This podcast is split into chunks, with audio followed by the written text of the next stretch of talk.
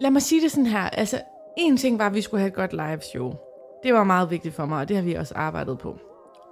Men jeg havde faktisk et helt andet mål med den aften, end det live show. Det havde du. Og det havde jeg også proklameret over for dig, Sofie. Jeg har et mål med den her aften. Og det handler om 2 mennesker, der er med til det her show, som jeg rigtig gerne vil have linket sammen.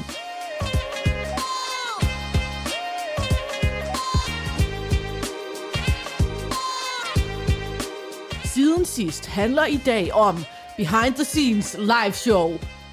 Lyt med her. Ej, det var dårligt.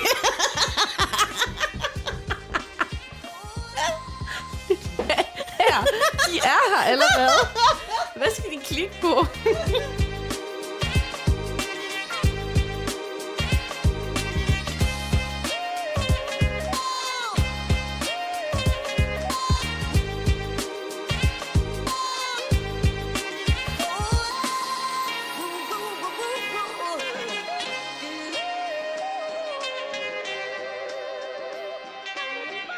Velkommen til... Nej, jeg er helt over. Det er dårligt. Igen. Prøv igen. Undskyld. Prøv at det mandag morgen. Jeg er simpelthen... 3, 2, 1. Velkommen til Siden Sidst. Hej venner. Hej venner og Sati. Hej Sofie. Og podcastens lille maskot, Aisha. Ja, vi har vores bandmedlem med her i baggrunden. Har hun høretelefoner på? Åh, super godt, så kan vi godt sige noget. Jeg er meget nervøs for det her setup, fordi det har nok været nogle af de 3 mest intense dage i mit moderskab. Altså, det er Terminatoren lige nu. Ja, altså, jeg sidder på den side af bordet, så jeg kan se Terminator. Mm-hmm. Og det kan godt være, hun er en Terminator, men hun sidder eddermame sød ud. Ved du, hvad hun sagde i går? Nej. Hun sagde, mor, kan du huske Mille henne fra min gamle børnehave? Så jeg, ja, det kan jeg godt, skat. Hendes far er død. Så siger jeg, nå, det var ikke så godt, var. Det håber jeg også, min far gør. Nej, jo. Nej. Det var forfærdeligt. Det er godt, hun er så ualmindelig smuk, og nu det, når hun ikke er fræk. Fuldstændig. Hvordan går det med dig? Jamen, det går lige nu, i det øjeblik. Jeg er sådan en type, der svarer på, hvordan jeg har det lige nu.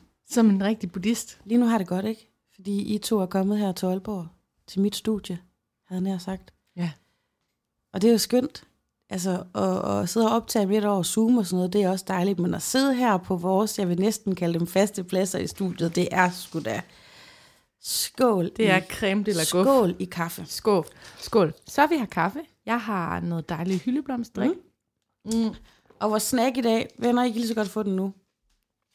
Det er altså bare en rugbolle med ost fra Lavkagehuset, ikke? Ja. Den kaster vi os ud i senere.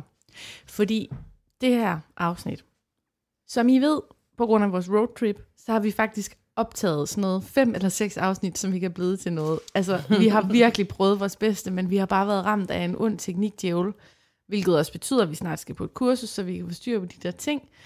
Men det handler simpelthen om, at vi gerne vil tage en lille status på liveshowet til Aarhus Festuge. Altså, vi kan jo ikke have lavet sådan et, hvad jeg vil næsten kalde episk liveshow, uden at brygge lidt te på det efterfølgende. Nej. Det her, det er lidt ligesom, hvis du ser for eksempel, i går på Instagram, der så jeg sådan noget Harry Potter behind the scenes, hvor Harry Potter, han ligger nede i sådan en sovepose på sådan en sovesal i filmen, ikke også? Mm. Men så en af hans skuespilbørnevenner har puttet en pruttepude derned. Så lige der, hvor de begynder at filme, så prutter Harry Potter ned i den der sovepose. Det er sådan noget behind the scenes. Det var fedt. Ja. Altså, da jeg var yngre, der var det bedste ved at se DVD. Så var der sådan noget ekstra bonusmateriale. Mm-hmm. Altså, det er man jo fuldstændig frarøvet nu, hvor at man ikke ser DVD-film. Det var det fedeste. Og nogle gange så var der sådan en special edition, hvor der var rigtig meget bonusmateriale og et specielt cover. Så kostede den selvfølgelig også derefter, men altså, det var jo alt for fedt at se Robert Hansen prank resten af sættet. Yeah. Jeg har også set sindssygt meget bonusmateriale til Moulin Rouge. Ja, det har jeg faktisk også. Ej, hvor jeg elskede den film. Jeg kan bare huske den der lyd af, man sad med den der remote og trykkede rundt på DVD-maskinen. Ja, det er jo helt klart lettere end i 90'erne, hvor jeg så utallige mange VHS-bånd med Kelly Family, dårlige optaget tyske programmer.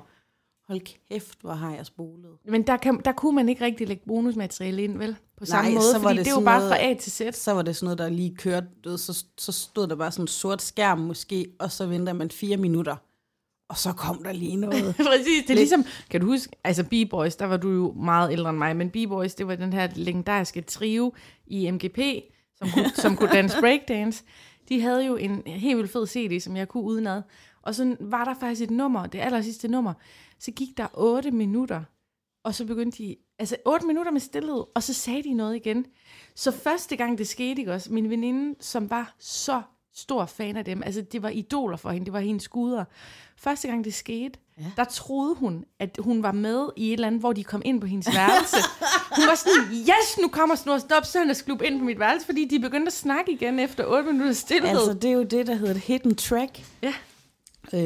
Min reference er ikke så meget B-boys, det er mere på en Michael Jackson CD, der er den her History Past and Present, hvor der er sådan en Little Susie sang, som jeg turde ikke at høre den, når jeg var alene. Den starter med en lille spilledåse. Ej. Og så er der noget børnelyd, og så handler den om Little Susie, der blev killed. Der piller ved. Nej. She died. Det er, fordi vi har børn i studiet. Ja. Og der er også det der med Tupac, hvor man lader den køre, hvor nogen føler, de kan høre noget, der bliver sagt efterfølgende. Det er derfor mange tror, at Tupac han aldrig døde. Nå. Ja. Ej, jeg får helt kuldegysninger. Det er sådan lidt voodoo, det der. Ja, der er sådan lidt, så der var jo sådan nogle ting i, altså sådan nogle ting var bare bedre i 90'erne, og åbenbart også med B-boys, ikke? Mm-hmm. Men kan du også huske den der ting, der var om den her film, hvad var det nu, den hed?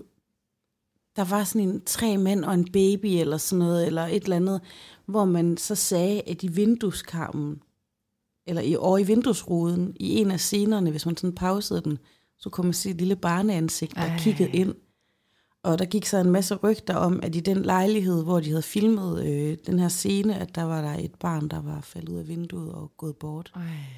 Er det den der 2.5 Men eller 3.5 Men serie? Nej, det er ikke en serie. Det er sådan en, jeg tror, det er sådan noget 3 mænd og en baby, eller 3 bryllupper og en begravelse-agtigt et eller andet 90'er-film. Mm-hmm. Og der var det der meget diskuteret med det der lille ansigt over i vinduet. Mm. Mm. Ja. Nå. Men det vi prøver at sige, det er, at det her det ligesom er et bonusafsnit om liveshowet, ikke også? Hvad skete der før? Hvad skete der efter? Hvordan havde vi det undervejs og sådan noget? Og det er jo klassisk siden sidst, vi lige skal spille ud af 35 tangenter, inden vi kommer til den egentlige historie. Ikke? Og hvis du ny lytter, altså så det normale koncept, det er jo bare, at vi mødes, tænder mikrofonen og taler om, hvad der er sket i vores liv siden sidst. Men nu har vi jo holdt det her liveshow, som var kæmpestort for os. Det var anden gang, vi var på scenen nogensinde. Yep. Og så var det i vores hjemby Aarhus, og der var bare smadret energi til Aarhus Festuge. Der var pissegodt vejr, blå himmel, vi kunne have t-shirt på. Som min mor sagde, hun sagde, altså fordi hun har været i Aarhus i 30 år nu, og set Aarhus Festuge mange gange, ikke? Hun sagde, i år, der var det ligesom Roskilde Festival inde i Aarhus. Altså folk, de sad og sked nede i Mølleparken, og tissede og brækkede sig. Altså det var bare, du ved, post-corona. Jeg troede, du skulle til at sige, det var ligesom når, okay, jeg slog lige min rugbold. Du ved, når der sådan er godt vejr og stemning, når folk fester og musik. Jeg troede, det var den Roskilde, du talte om. Nej, det er ikke den Roskilde. Jeg tænker på bagsiden af medaljen. Oceanerne vil jo så gerne være som København, så endelig fik I noget distortion-vibes. Det var distortion, føler jeg. Altså på den fede måde. Mm? Nå, men i hvert fald, det er den 4. september, vi taler om lige nu. Det er 16 dage siden i skrivende stund. Og vi skal på 6:00. Ja. Og vi to, vi mødes lige lidt over 5 på en dejlig græsplæne i Rådhusparken. Og der er den her fantastiske kuppel, som jo var mega sej. Altså oppustet, ikke? Og det er de her søde, nu kalder jeg dem drenge, de er overhovedet ikke drenge, de er fuldvoksne, smukke mænd fra podcaster.dk, ikke? De er så meget smukke, så i hvert fald, altså, det er mænd. Jeg er vild med mænd, for helvede, ikke? Ja. Og jeg så altså på vej hjem fra Aarhus, så jeg faktisk Gorm på en cykel med hans søn på vej til AGF-kampen. Nå, hvor hyggeligt. Han var flot på en cykel. Jeg ved ikke helt, hvad jeg skal sige, fordi det er vores fremtidige samarbejdspartner. Og jeg vil gerne arbejde sammen med mænd, jeg synes, der er flotte. Ja. Nå. Jeg vil gerne faktisk undskylde. Jeg har haft en helt vild lorte weekend. Okay. Og jeg er lidt træt. Ja.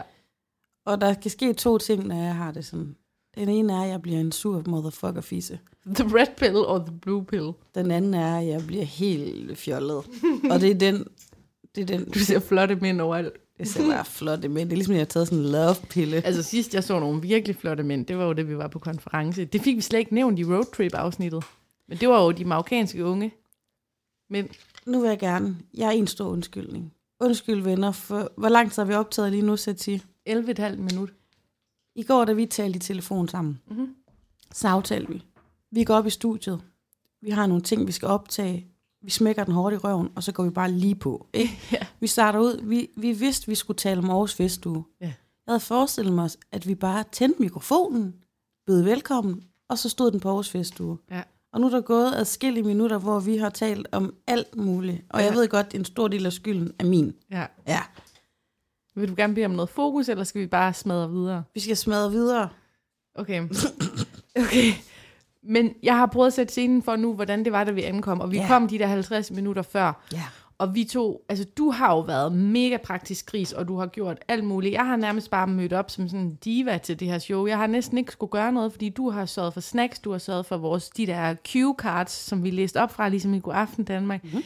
Du har sørget for sponsorat til publikum, gaver, altså det hele, det var fantastisk. Så... Det er jo lidt fordi, jeg synes på en måde lidt, vi har to roller. Mm-hmm. Det er dig, der producerer podcasten, du sidder og klipper den. Ja. Når vi så skal sådan nogle ting udenom, så trækker jeg på nogle af de erfaringer, jeg er god til, ikke? Og så, ligesom, så har vi sådan et ægteskab, der bare kører. Jamen, det er fantastisk. Ja? Men du møder op og mega flot i din guldkjole, og du har mega mange ting med, du havde taget en taxa, ikke også? Jo. Ja. Og ved du, hvad en taxa koster for Holme til Musikhuset lige nu? 375. Ej, den kostede 250, men jeg er overrasket, fordi jeg har taget et taxa til byen rigtig mange gange fra MF Broen og hjem til min mor, og der kostede det sådan 110 kroner. Er det rigtigt? Ja. Wow, det er over dobbelt så meget. Det er blevet meget, meget dyrt. Mm. Okay, nå, men vi skal i hvert fald lige sådan tune ind med hinanden, fordi vi skal gennemgå manus og sådan noget, du ved, lige sidde og bare tale sammen og kigge hinanden i øjnene. Den plan, den lykkedes ikke helt. Mm-mm. Altså, der går nok 4 minutter. Vi har 4 minutter sammen. Så kommer arrangørerne. Søde Gorm. Det er Gorm, ikke? Jo, det er Gorm. Det er, fordi der er Gorm og Jakob, og Jakob var der ikke. Mm-mm. Jo, det er Gorm, der kommer hen. Jeg bare snakker mest om Gorm. Ja, og de har en praktikant med, og han vil godt lige sende live med os, og du ved, det er ligesom at være stjerne. Der er mange ting, man skal forholde sig til. Det var Sofie, så tit ankommer til Godmorgen Danmark-studiet nu, og der allerede er en runner på, og... Mm-hmm. Sminkøsen næste står, ja, der var den energi der. Den energi. Fordi vi skulle lige koordinere noget og sådan noget, og så Gorm, han breaker os, at han faktisk skal præsentere os. Det vidste vi faktisk ikke.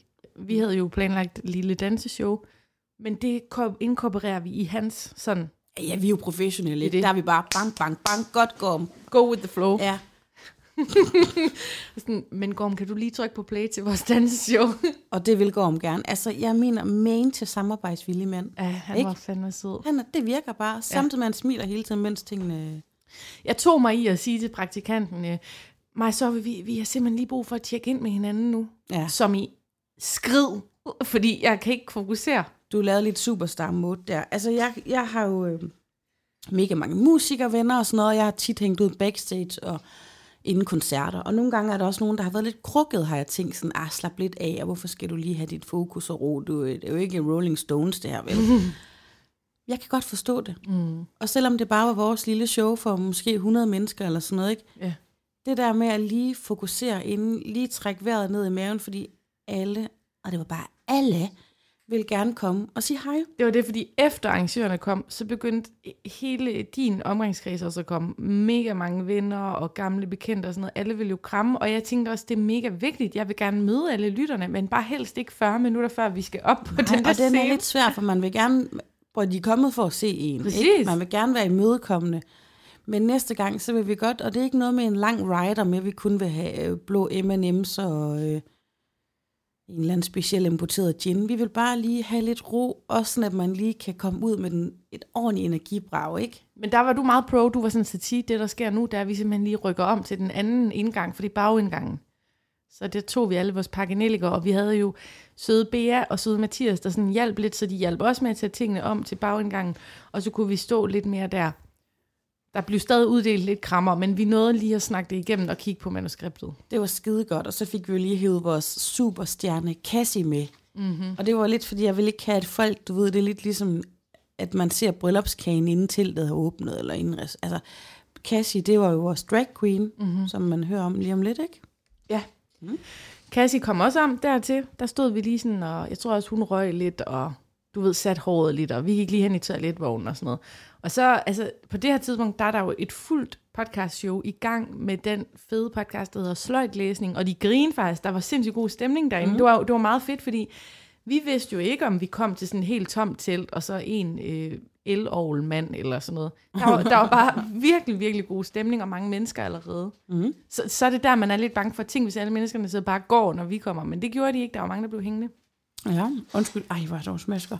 Der var nogen, der blev hængende. Og der var faktisk nogle af dem, der grinede allermest til vores show. Det var nogen, der bare var blevet hængende fra showet før. Ja, ej, det var super godt.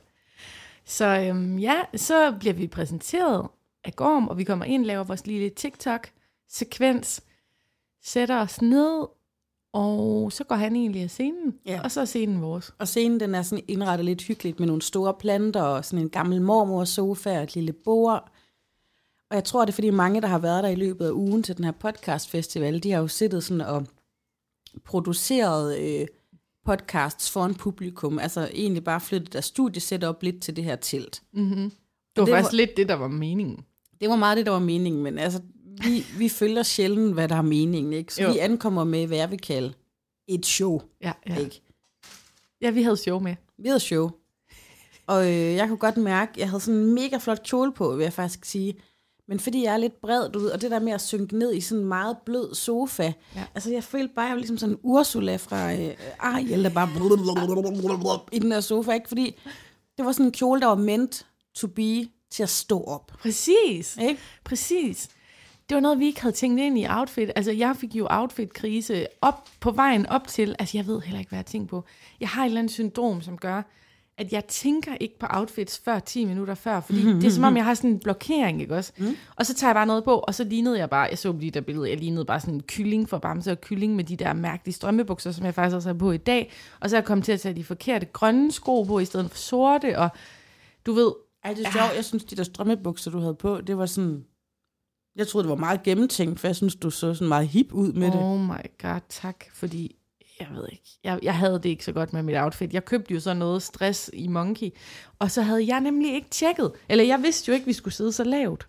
Og mine bryster, de hoppede bare ud. På et tidspunkt, da vi sidder og snakker sammen, så kigger jeg ned, så kan jeg se min egen nippel, og jeg ved bare, at der er nogen i publikum, der også kan se det. Nu har du heldigvis nogle dejlige lyserøde fødder. Stadig. Det er lidt akavet.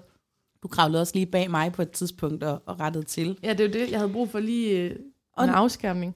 Og faktisk kan man godt mærke, altså...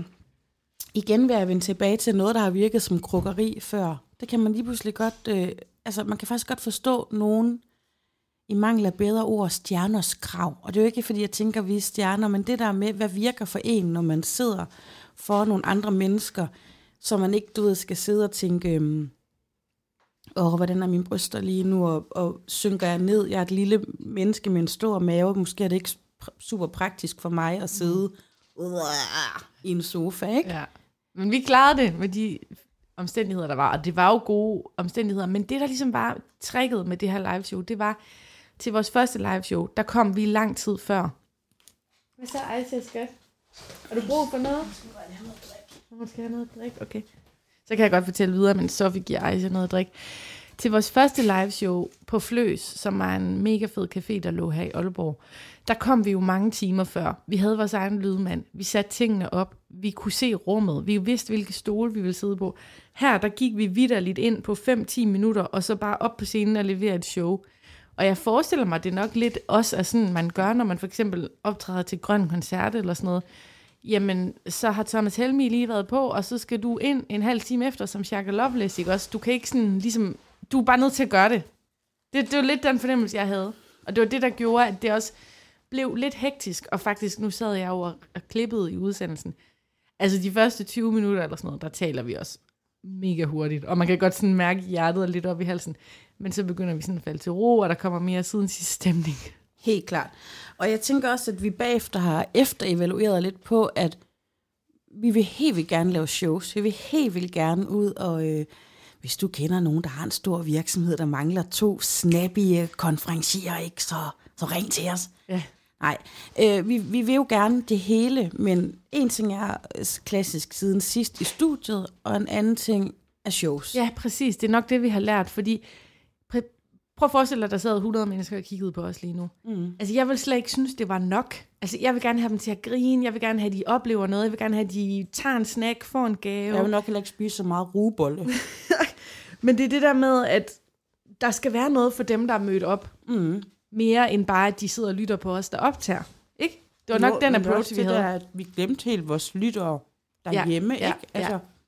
Det var ikke så meget vi rakte ud til. Vi sagde ikke sådan, nu tænker lytterne nok. Også fordi så var der lige noget sjovt, så kunne jeg for eksempel, hvis der var en historie, jeg havde oplevet med Maria, så kunne jeg ligesom pege ned på hende, og så kigger hele salen over på hende, og så har vi sådan et moment, men det er ikke noget, man kan høre på en optagelse. Det er kun noget, man kunne fornemme i salen. Ja. Men jeg synes, der var god lyd. Man kunne mærke publikum på vores optagelse, at der var mange, og der blev klappet, og altså, det var da også mega stort. Jeg havde været i tvivl helt op til, at vi skulle på, om der kom 20, vi kendte, eller om der også kom nogen forbi, vi ikke kendte. Og jeg tror på et tidspunkt, der har der nok stået 150, fordi der sad omkring 100 inde i teltet, og så var der sådan 20 ude på flankerne ved den ene åbning, og 20 ved den anden åbning. Og jeg vil jo sige, at vi peakede jo ved Iki, fordi altså, der var det med, at jeg troede jo på et tidspunkt, at halvdelen af dine afrodanske venner var kommet til showet, eller nogen fra friskolen, eller et eller andet, fordi der var lige pludselig samlet en rand af sorte danskere, og som hæppede rigtig meget på dig, da du fortalte historien om sorte Iki. Det var derfor, du aldrig skal smide mig ud af den her podcast, fordi jeg kan simpelthen skaffe dig nogle sorte følger, du ikke selv kender. Og de sad bare og hæppede med armene op i vejret. Der var sådan især en mega smuk mulat, ung pige faktisk, som sad bare sådan, hun sendte så god energi op til dig. Og jeg tænkte bare, det er Sofies venner, det der. Ja, det har alle tænkt. Ja, det er så sjovt. Alle, jeg har talt med efterfølgende, det var, hvem var de mørke mennesker? Ja, hvorfor spørger I mig om det? Ja. Er vi ikke kommet længere end bare, fordi jeg er brun, så tror jeg, det er mine venner. Præcis. Men det var også bare, fordi de var så fucking investeret i dig. Ja, og det er jo det, som jeg også lidt sagde i showet. Altså, du ved, sorte mennesker. Forleden, der talte jeg i telefon med Lars, og så var der en, der sagde sådan, hey sister, og så var han sådan, hvem taler du med? Så siger han, det er bare lige en mørk person, jeg har mødt hernede. Mm-hmm. Ja, og det, men det, jeg var mest bange for, fordi det der med Iki, det var jo en siden sidste historie om en ugerning, jeg har gjort mod en mørk person. Ja. Så jeg var mest bange for det er jo nogle år siden, så jeg kan ikke sådan helt lige... Jeg kan måske godt genkende Iki, men jeg kunne ikke lige se, om han var en af dem i den mængde der var. Så jeg var faktisk bange for, at nogen af dem enten var Iki eller kendte Iki. Og det sad jeg nemlig også og tænkte på. Men så alle stod med et stort smil på, så jeg tænkte, hvis en af dem er Iki, så er han helt cool med det. Ja. Jeg tror faktisk også, uden der skal blive sådan helt Black Lives Matter, så tror jeg faktisk, det var meget dejligt for dem at høre en sjov historie, du ved, hvor det hverken var noget tragisk, altså... udover jeg har banket ham, du ved, men du ved, det var ikke sådan en racist-historie eller noget, det var bare lidt ligesom, når man, da jeg var barn, og endelig så en mørk skuespiller i fjernsynet, ikke sådan, det var sgu meget dejligt, det bare lige var en, og jeg ved ikke, hvor mange brune podcaster de kender. Nej, og det er jo faktisk et tema i podcastland, både rigtig meget i USA, og der er også meget med Latin America lige nu, men nok også lidt i Danmark, at sådan, at... man prøver sådan fra Spotify og Apple side og sådan noget, og sådan give noget ekstra opmærksomhed til 2 sorte kvinder, der har en podcast eller sådan noget, ikke? Mm. Så man prøver ligesom at udbrede det lidt, også rigtig meget til latinos, så de også får glæde af mediet. Det vil sige, hvis vi måske kunne få et 3. medlem, der var en latino, hvis man overhovedet må sige det efterhånden. Det ved jeg faktisk ikke om. Det er i orden. Hvis vi kunne få en spansktalende person måske med i podden her, så vil vi søge dække det hele. Nærmest ikke. Aisha, hun er lige kommet op her. Du har gang i et pølsehorn, og så kunne du godt tænke dig lige at trykke på en knap. Er det ikke rigtigt? Okay. Hvis du skal lige skrue op for den først, så kan vi høre den. Værsgo, Aisha, så må du trykke.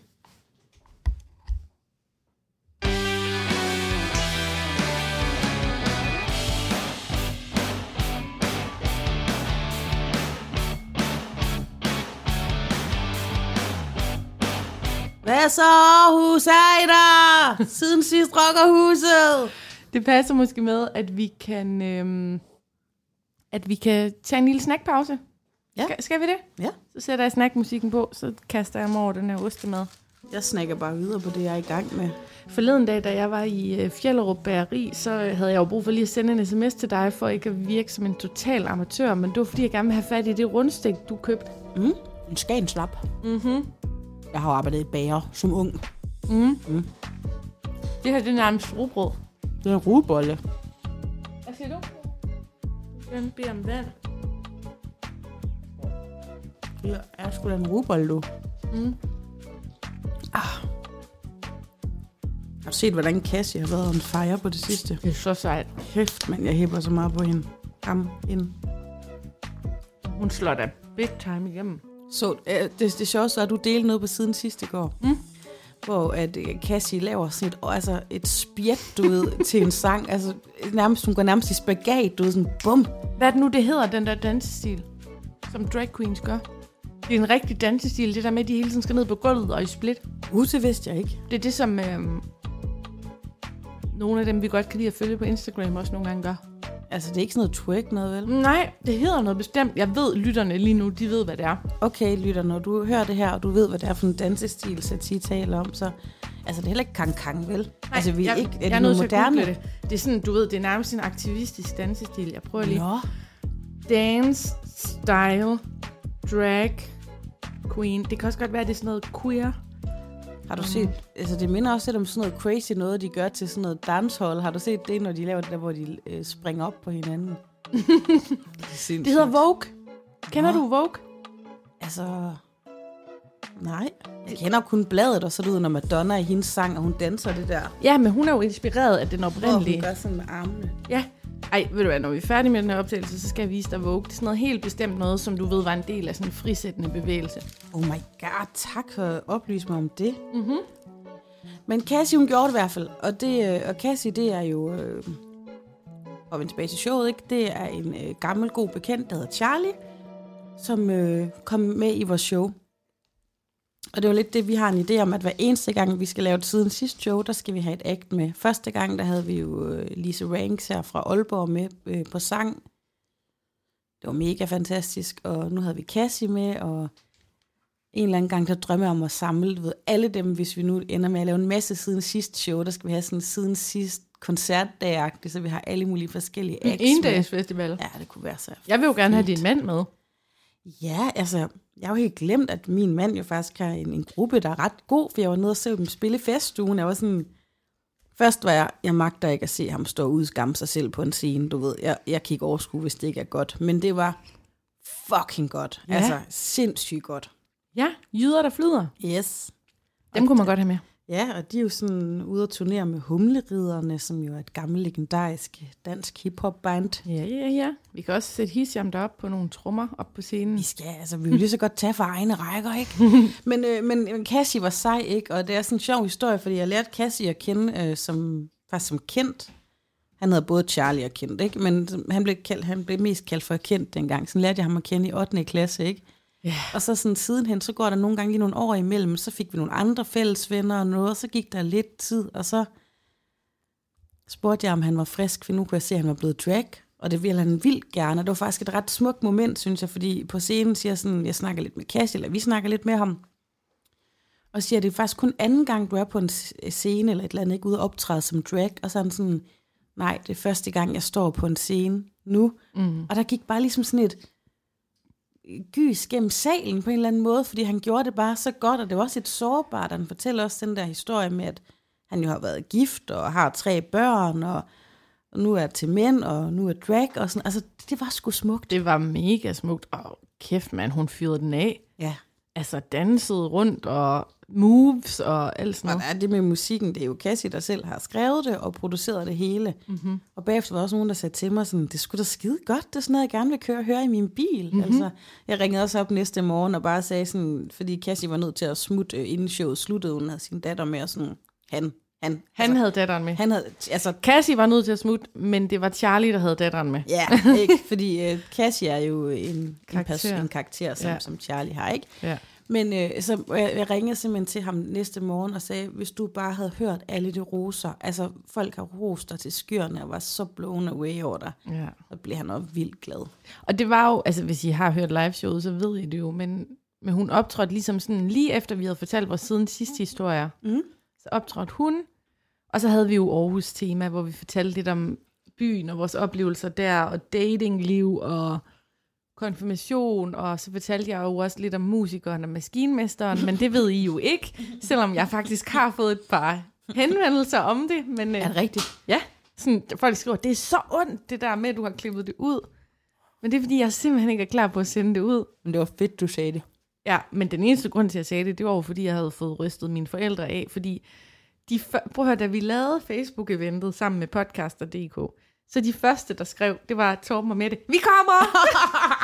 Bare sådan, okay, kan I komme til mit 10. liveshow måske? Ved du, hvad jeg mener? Ja, men der var jo så det, at i stedet for, at dine forældre kom, så havde de jo sendt en enkelt lille spion, hvis man kunne kalde det det. Og det var jeg helt sikker på, da vi sad op på scenen, men jeg har faktisk fået afmonteret det nu. Min mor har sagt, jeg har simpelthen ikke sendt Beate. Jeg anede ikke, hun lyttede, og jeg har ikke sendt hende. Så det er, fordi min gudmor, hun lytter med. Det er smukt. Hej Beate. Hej Beate. Altså, min mor var jo i teltet, og det var min mand og mine børn også. Og jeg kunne godt... Der var nogle af mine historier, der var lidt eksplicite. Heldigvis så er mine børn så små, de forstår ikke, hvad det betyder at lave kærlighed med et andet menneske end deres far. Nej. Men, og Lars og mig har sådan en rimelig fri... Altså, det er jo ikke, fordi vi sidder hver aften og spiller spillet med sådan, okay, hvad har du lavet med den mand? Så kan jeg race med, at jeg har gjort det med den kvinde. Mm. Det er ikke sådan, vi gør det, men vi er ret åbne, og ikke sådan, vi er ikke særlig jealous hjemme ved os. Men alligevel, så er det lidt specielt, at min smukke husbond sidder lige foran scenen og hæpper og kigger med hans store, glade blå øjne, mens jeg fortæller om, at jeg har lavet kærlighed med en one night. Fiskedaten. På fiskedaten, ikke? Det var altså også en legendarisk historie, synes jeg. Ja. Og min mor, det er sådan, hende har jeg også en meget fri tone over for, og min mor ved jo også godt, at jeg har lavet kærlighed med andre mennesker gennem min levetid. Men jeg synes også, altså forskellen på, at min mor kommer, og din mor kommer, det er også, at din mor er blevet citeret for i den her podcast, et eller andet med sømandspik, eller sådan noget. Det vil jeg ikke kunne. Nej, ligesom... ja, det er det der med, min mor har, hvis jeg for eksempel er ved at skrue på en skruetræk, og hun synes, jeg ikke holder ordentligt ved den, eller hamrer, og jeg sådan har lidt slatten greb, så siger hun... Hvad laver du? Du holder på den der, som en nonne tær på en sømandspik. Det er også for meget. Og så er man altså også kvalificeret til at komme til liveshow, hvis man bliver citeret på den slags. Ja, men jeg er bedst til at tale med min mor, du ved, i sådan en mandform, du ved. Man kunne jo også, i stedet for, at jeg har gjort. Altså, jeg kunne godt mærke, at jeg alligevel lidt fik følelsen af, som vi også talte om i showet, når man sidder og ser en film med frække scener med sine forældre. Ja, det er super akavet. Men jeg tænkte bare, vi er pros... Altså, når en superstjerne, hun danser lidt pikant påklædt i en video, så ser hendes familie den også. Og det var sådan, jeg tænkte, det var. Ja. Det er også bare, fordi min mor har sagt, efter hun har lyttet os en gang, at vi blev lidt primitive sammen. Ja. Og derfor så synes jeg bare ikke, hun skal med til liveshow, for der skruer vi ikke så meget op. Jamen, jeg ved heller ikke, om vi er så egnet til små, sarte rigskovører. Altså lige på nær min kusine, der godt nok også bor i første parket ned til vandet, men hun er jo en Mikkelsen, så... Det kan være, det derfor, hun kan holde det ud. Men en eller anden dag, så har jeg sikkert lidt mere tyk hud og teflon, og tænker, I kommer bare. Kom bare, du. Kan Mette og Torben ikke komme, når vi, du ved, sidder i sådan en stor sal, du ved, hvor lyset er så stærkt, så man faktisk ikke kan se sit publikum? Det er lige præcis i den setting, de må komme. Så Aarhus Musikhus, når vi ikke engang kan fylde den store sal. Prøv seriøst, hvis vi nogensinde kunne fylde den store sal i Aarhus Musikhus. Ja, det kan vi en dag. Jeg vil græde af, altså... Der er kun én ting, der kunne gøre mig mere glad. Det var en krammer af dronning Margrethe.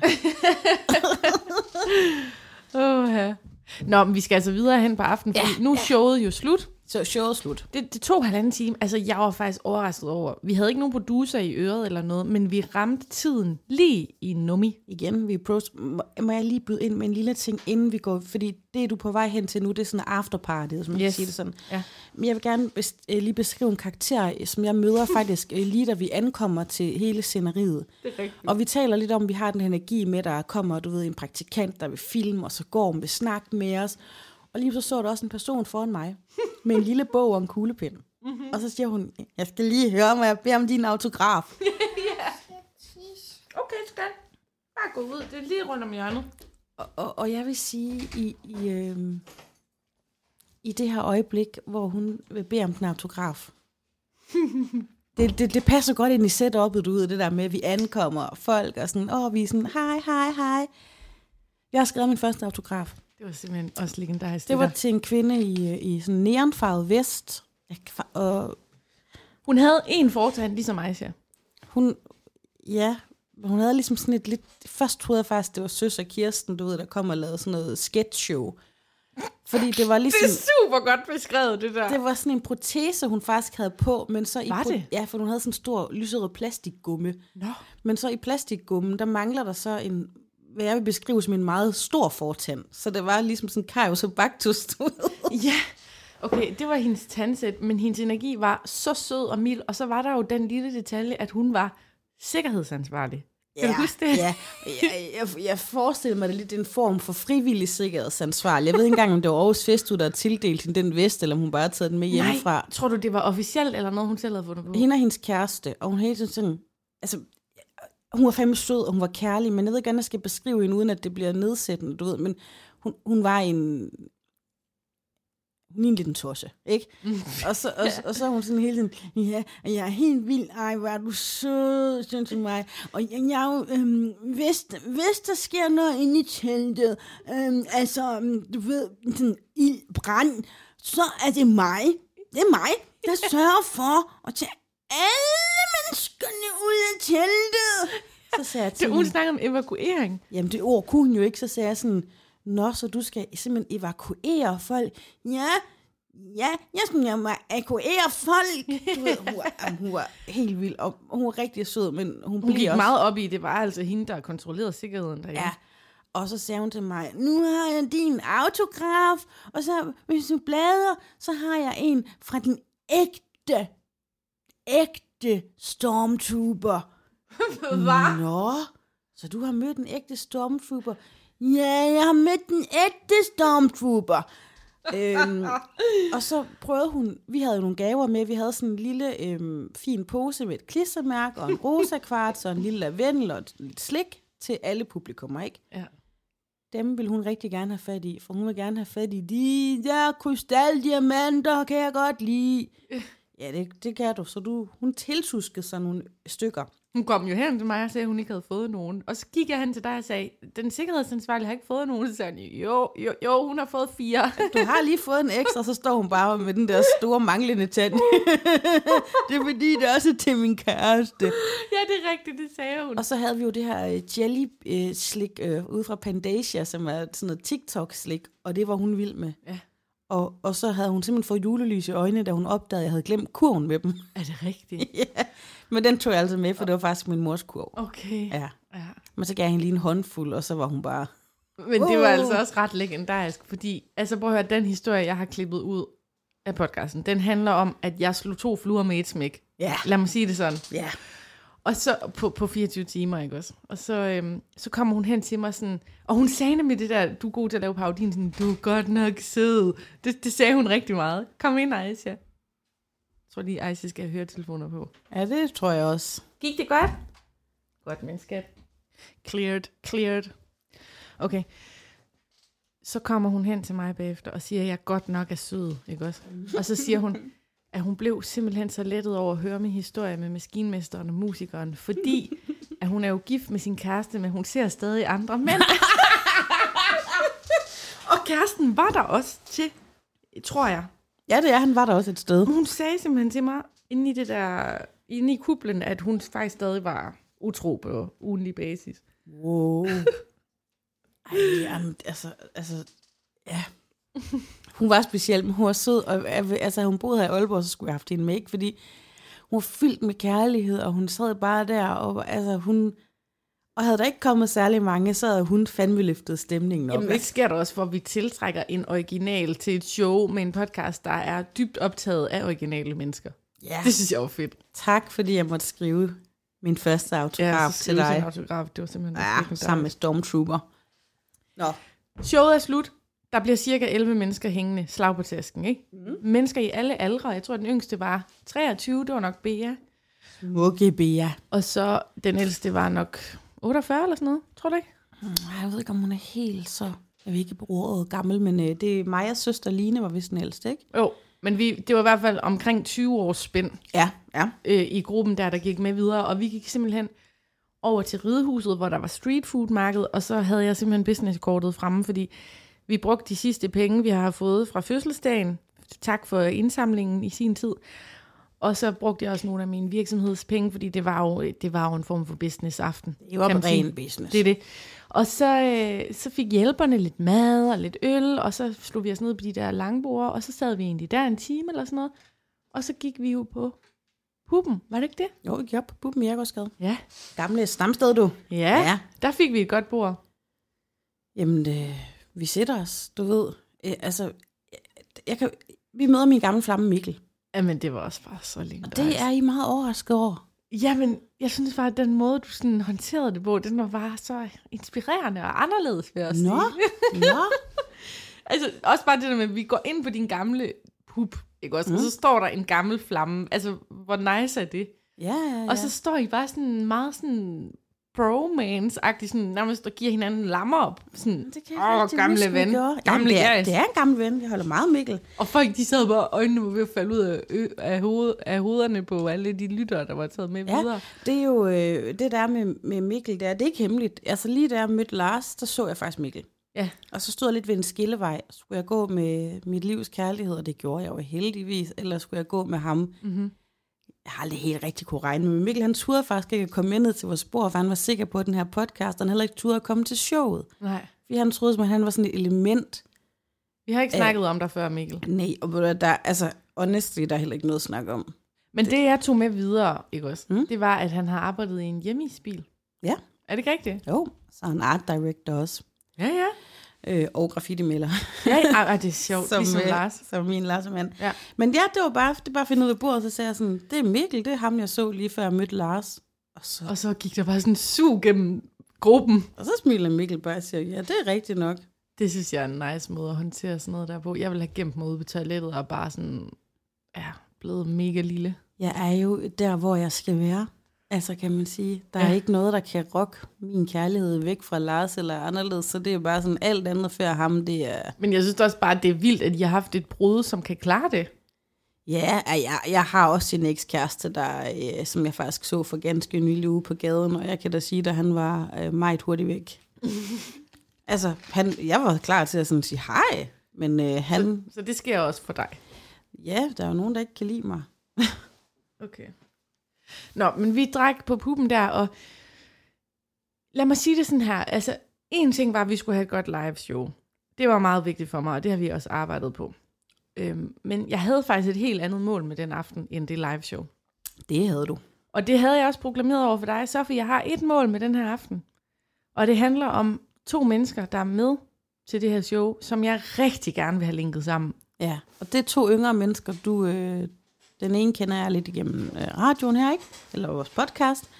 Og den anden er det for specifikt at sige, det er en tidligere kollega til dig? Nej, det er helt okay. En tidligere kollega, og nu også ven til dig, som er, det er faktisk første gang, jeg mødte ham, men han er edderfandmerne sød. Altså fuldstændig lige til, og så sådan lidt hipstersmuk, hvis jeg må sige det. Flot, ung fyr. Tænk Jesus. Ja, Jesus. Lige til. Med langt hår. Simpelthen. Ej, han var så sød, ikke? Og det er faktisk også ham, som har... Må jeg sige det? Ja, ja. Det er jeg bange for, og jeg ved ikke, om vi må fortælle på. Jamen, jeg tror ikke, at den der video bliver linket til ham. Okay. Vi har fået lavet sådan en lille bitte fin video med nogle klip fra showet af, og det er den her skønne, dejlige fyr, der har haft sit kamera med og filmet og gjort det af sit hjertes godhed. Mm-hmm. Ej, han er sød. Han lytter jo også med på podcasten og giver feedback og sådan noget. Nå ja, det gør han også. Vi sætter stor pris på dig, beep, men jeg vil rigtig, rigtig gerne have ham placeret tæt på en anden ven af podcasten. Ja. Fordi jeg har set fra mit indre øje, at det kunne være et godt match. Og der havde jeg jo brug for julemandens lille hjælper. Og det var dig, der på poppen. Ja, vi sidder der. Og de sidder lidt langt fra hinanden, ikke? Du har opdaget lidt god energi inden, og du er også kommet og visket til mig allerede, da vi var oppe på streetfood, sådan... De sidder og snakker og griner sammen, ikke? Men vi kunne godt mærke, som de to erfarne kærlighedsdjævle, vi nu er, at der skulle mere til. Så jeg laver lige et move og kigger og siger, undskyld her, kunne vi lige bytte plads, fordi jeg har simpelthen sådan brug for at fortælle med min veninde, der sidder lige ved siden af dig. Du gjorde det så godt. Jeg sad jo og så det sådan i slow motion. Ja. Du var så god, du var bare sådan, hey mister, ryk dig lige, jeg skal lige snakke med Maria, og så så kom han hen til den udkårne. Ja. Det var så godt. Og derfra så begynder amorinerne. Ja. Altså, så længe jeg lever, så længe mit hjerte slår. Og bajerne klier og flaskeøl og det brune setup, ikke? Og så og der begynder det allerede.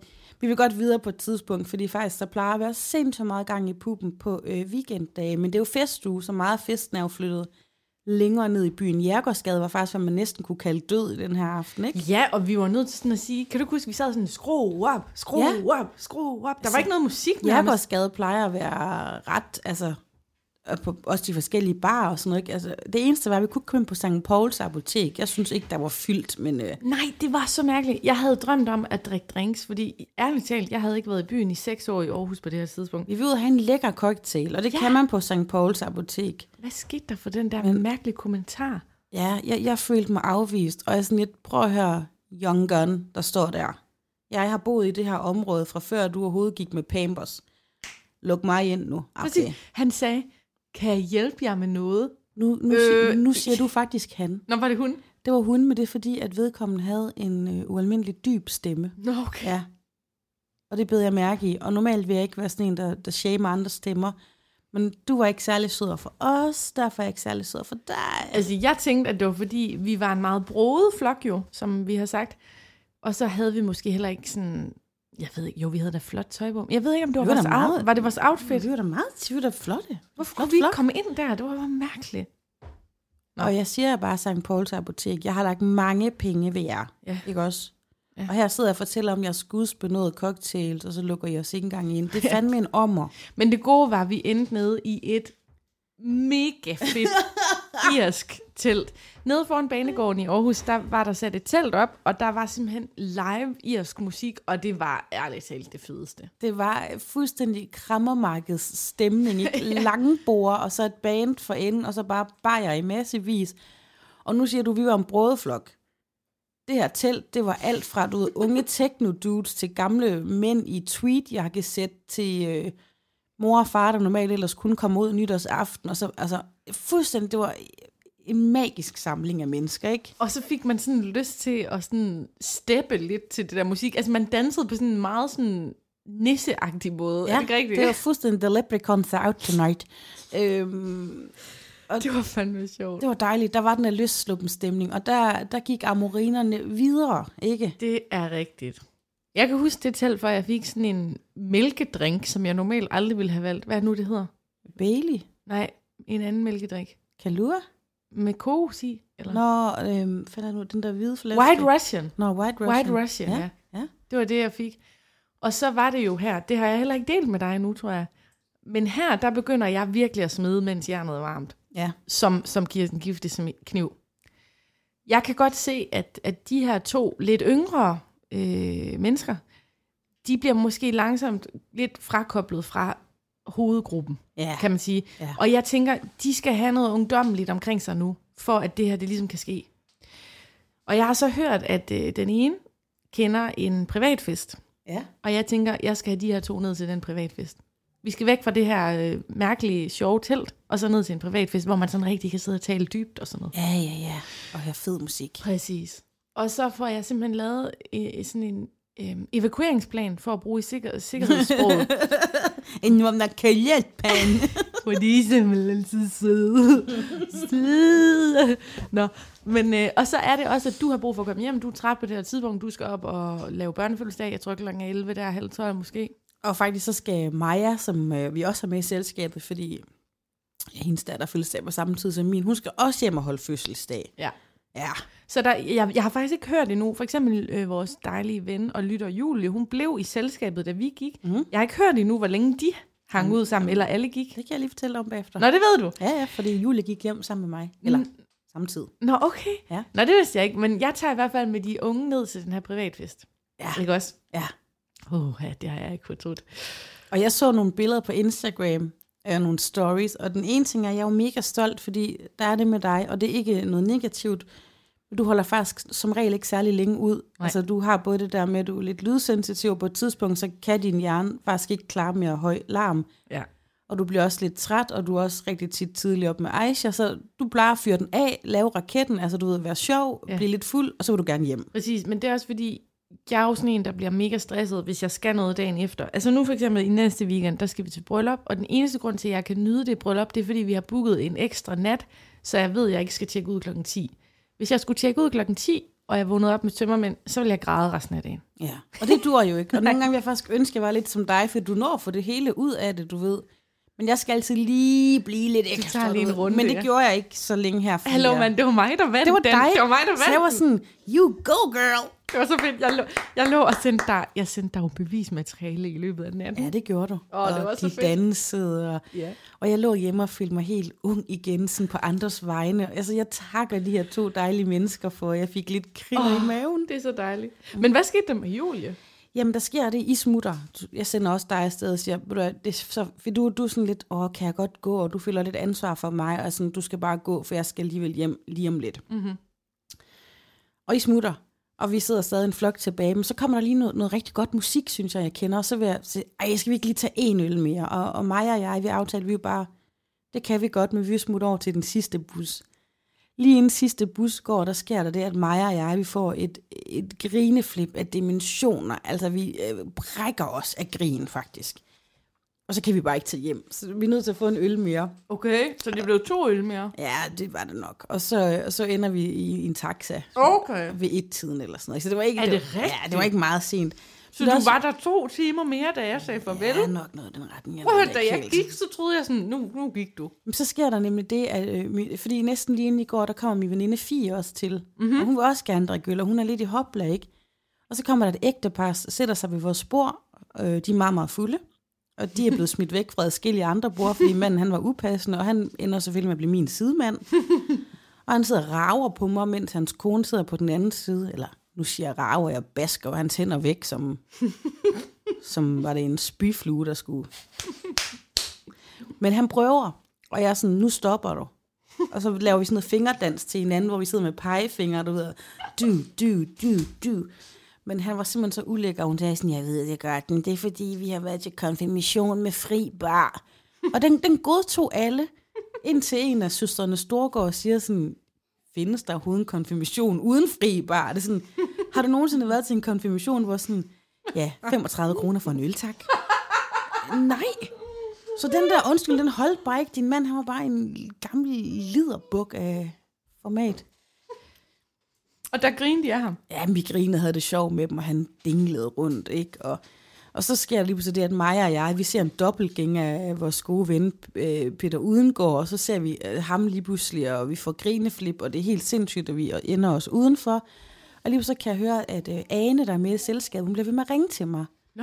Og jeg er sådan, Ane, jeg kan ikke høre dig, du ved, jeg ligger på, og så siger jeg til Maja, altså din søster, hun ligger og ringer til mig, om det er nok, fordi hun er på vej ud i en taxa eller et eller andet, du ved. Nå, men jeg skal sidde og ryge på et tidspunkt, og sådan, og Ane ringer igen. Og hun sidder inde i teltet. Nej, altså, man ryger uden for teltet, ikke? Men hun var i selskabet. Jamen, hun var jo gået hjem, tror jeg, hun blev ved med at ringe til mig. Mm-hmm. Ikke? Og hun ringer, og jeg sådan, jamen, du ved, hun er nok smuttet.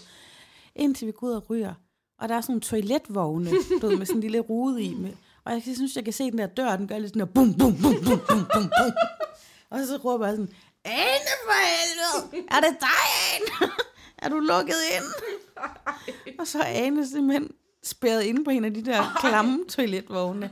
Vi får så lukket Ane ud. Hun er heldigvis bare et stort grin. Sådan, ja for helvede, det var mig, der var lukket inde. Det var derfor, jeg ringede til dig. Men jeg stod jo simpelthen med armen i hver ting. Så kan jeg jo ikke lige tage mig her, at min veninde er spærret inde på et toilet. Så det var derfor, vi endte med at blive lidt længere hele tiden, indtil de faktisk siger sådan... Thank you for tonight, and thank you for coming to our gig. Og så slutter festen, og så alle sammen. Det jeg skal tælle, det lukker nu. Alle mand. Drik ud, kom ud. Er det rigtigt? Ja, så vi var der til luk og sluk. Så du lukkede og slukkede det. Jeg skal altså I skal hoppe ind i siden sidst fællesskabsgruppen, for jeg har taget nogle legendariske videoer inden for det telt. Oh, man. Det var fandme et godt telt. Så fuck det der apotek og drinks. Ja. Okay, vi skal runde af. Der er snart gået en time, men... Du er nødt til at... Er der noget afslutning på den her historie? Det er der, det er der.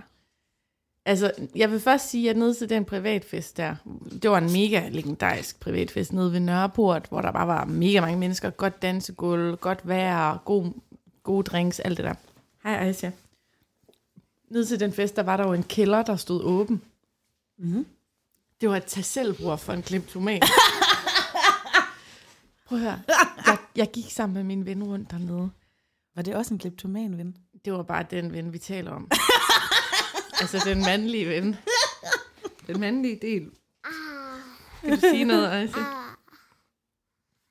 Ved du, hvad en kleptoman er? Nej, det er godt. Det er sådan en automat, der giver dig ting. Det er en slikautomat. Mm. Nå, men jeg går rundt dernede. Der er cykler, altså racercykler. Der er blender. Der er popcornmaskiner. Der er alle mulige nice stik og sådan elektricitet. Okay. Jamen, prøv, der var bamser, der var udklædning. Altså, min ven tog noget udklædning.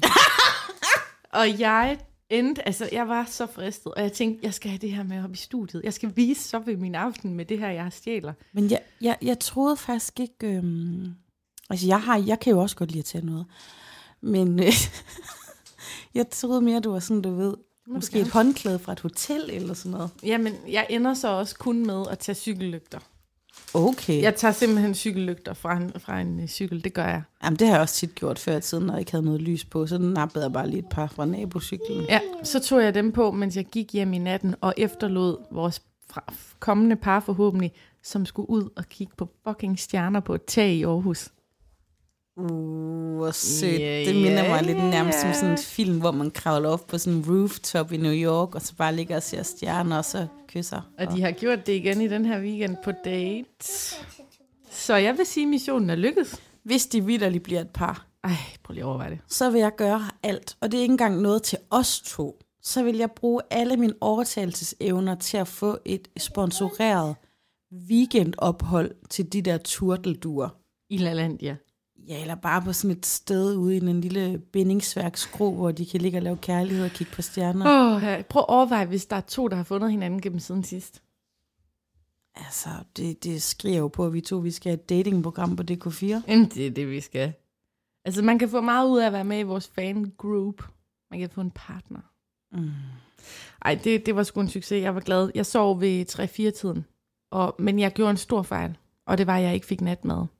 Det var så dumt, for jeg vågnede op næste morgen, og jeg var så sulten.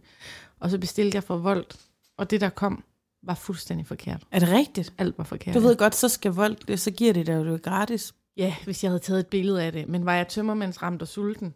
Okay, ellers så skal du bare en anden gang ringe til Alibaba Pizza, goddag, det Ronny. Men jeg tror faktisk også, det var sløjfen på liveshows oplevelsen. Det var det. Var det det? Var... Det var sløjfen, og det var en god dag, og vi har jo flere shows i støbeskeen. Det har vi. Ja, vi har også tænkt lidt over, om det måske bare skal være noget meet and greet. Altså, det kunne også være, at man som skulle... Som inde i Salling, hvor de bare sætter sådan nogle lange afspæringer op, og så kan folk som bare stå i kø og komme, så kan vi signere den bog, vi ikke har skrevet. Ja. Nå, men det kunne også være sådan noget, for eksempel i Storms Pakhus i Odense, hvor vi ved, der er nogle lyttere. Mm. Man kunne jo godt mødes, sørge for at have lavet en god deal med Pakhuset, drik og spise, og du ved, måske ikke lave show, jeg ved det ikke. Ja, altså vi har nogle forskellige scenarier, vi lige tænker lidt på. Der er ingen hemmelighed resten af året, der er vi relativt presset, så vi ved ikke, om vi kan nå at klemme et full-size show ind, men vi vil gerne, vi har også en Bettina og en Olivia nede i det fynske. Dagmar også. Og Dagmar, som vi skal ned og hænge ud med, ikke? Jo. Det finder vi ud af. Ja, det skal vi nok melde ind på. I kan jo følge os på siden sidst _ podcast på Instagram, eller inde i vores fællesskabsgruppe. Så glæder jeg mig bare til på onsdag. I lige måde, min ven. Tak for i dag. Tak.